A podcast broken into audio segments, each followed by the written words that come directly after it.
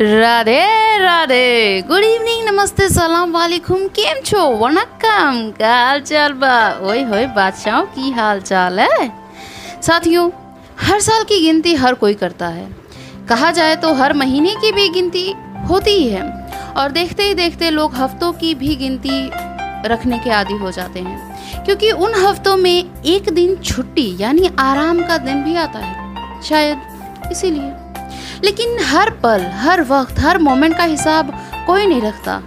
और ना ही रखने का आदि होता है। मतलब कि अगर छुट्टी का आराम वाला दिन चाहिए तो हफ़्ते को याद तो किया जाना चाहिए ना। महीने के अंत में मेहनत की तनख्वाह के लिए उस महीने के अंत होने की गिनती भी रखनी चाहिए ना। और भला हो कि एक साल बाद ही सही, एक महीने की लीव भी तो मिलती है। दरअसल देखा जाए तो हम हर वक्त बस इस फिराक में रहते हैं कि कब हमें छुट्टी मिले और एक सुकून की सांस ली जाए, आराम मिले। लेकिन कोई ये क्यों नहीं सोचता कि कलयुग के काल में तो आराम की गिनती को तो बहुत ही कम समय दिया गया है, जिसमें श्री कृष्ण ने ये कहा है कि कर्म ही एकमात्र रास्ता है, आपके हर एक दुख, हर एक तकलीफ़, हर एक परेशानी और हर एक प्रॉब्लम्स का। उनकी एक बात दोहराना चाहूँगी, जो सुनी तो सबने होगी, कभी न कभी, कहीं न कहीं, लेकिन उसका महत्व, उसका इम्पोर्टेंस उसका सिग्निफिकेंट उसका सार, उसका अभिव्यक्ति कोई भी नहीं जानता। या जानता भी होगा तो जानना नहीं चाहता। तो मैं उनकी दो लाइनें रिपीट करना चाहूँगी। उन्होंने कहा है कि, कर्मण्यवाधिकारस्ते माँ फलेशु कदाचना। माँ कर्म फल हेतुर्भु, ते संगोत्सव कर्मणि। अर्थात, तेरा कर्म करने में ही अधिकार है। उसके फलों में कभी नहीं। इसलिए तू कर्मों के फल हेतु मत हो, तथा तेरी कर्म न करने में भी आसक्ति न हो। यानी आप इस हिसाब से आप काम मत कीजिए कि आपको उसका फल मिलेगा। इसका सरल सा यह अर्थ है कि कर्म करते जाओ और फल की चिंता मत करो। लेकिन इसका मतलब और इसका अर्थ दोनों ही विपरीत भाग में चलते हैं आजकल के समय में। जिसे देखो, वो बस ये जानने में तुला हुआ है कि उसका मुझे क्या फ़ायदा? दोस्ती कर रहे हो तो उसका हमें क्या लाभ? कोई काम कर रहे हो तो उसका हमें कितना प्रॉफिट?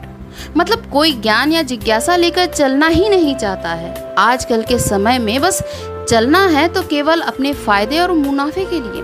लेकिन मैं हमेशा से ही इस बात पर यकीन करती आई हूँ कि जो हुआ, वो अच्छा हुआ।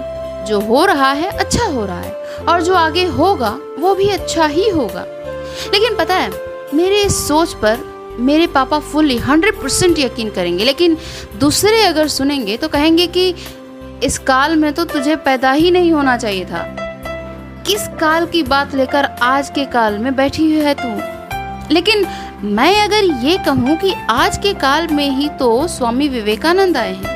आज के ही काल में एपीजे अब्दुल कलाम आए हैं। आज के ही काल में नेल्सन मंडेला जैसे लोग भी आए हैं। और ना जाने कौन कौन से लोग हैं, जो आज के ही काल में आए हैं और वो इन सब बातों में यकीन नहीं, बल्कि चलते भी हैं, चले भी हैं इस रास्ते पर। तो अगर मैं चल रही हूँ तो क्या गलत कर रही हूँ?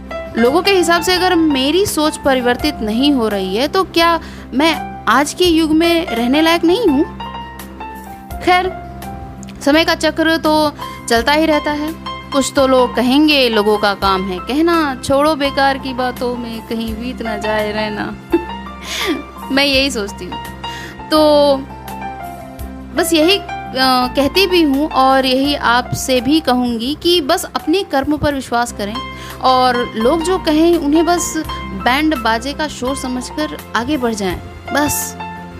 तो मेरे प्यारे साथियों, उम्मीद है कि आज के इस दौर में भी मुझ जैसों का स्थान अभी तक गया नहीं है। तो बस लोगों की बातों को अनसुनी करके अपने आप की आवाज़ सुनने की कोशिश कीजिए। बाहर बहुत शोर है। अपने मन की आवाज़ सुनने की कोशिश कीजिए, करना पड़ेगा।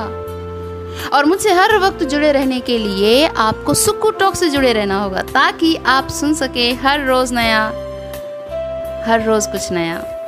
और हाँ अब आप मुझे हर रोज, हर वक्त कहीं भी, कभी भी सुन सकते हैं अपने म्यूज़िक मीडिया पर। तो आज के दिन के लिए इतना ही, मैं मिलूँगी आपसे अपने अगले एपिसोड के साथ कुछ अलग, कुछ आपसे रिलेटेड बातों को लेकर। तब तक के लिए सुने ये अमेजिंग गाना और मुझे दीजिए इजाज़त।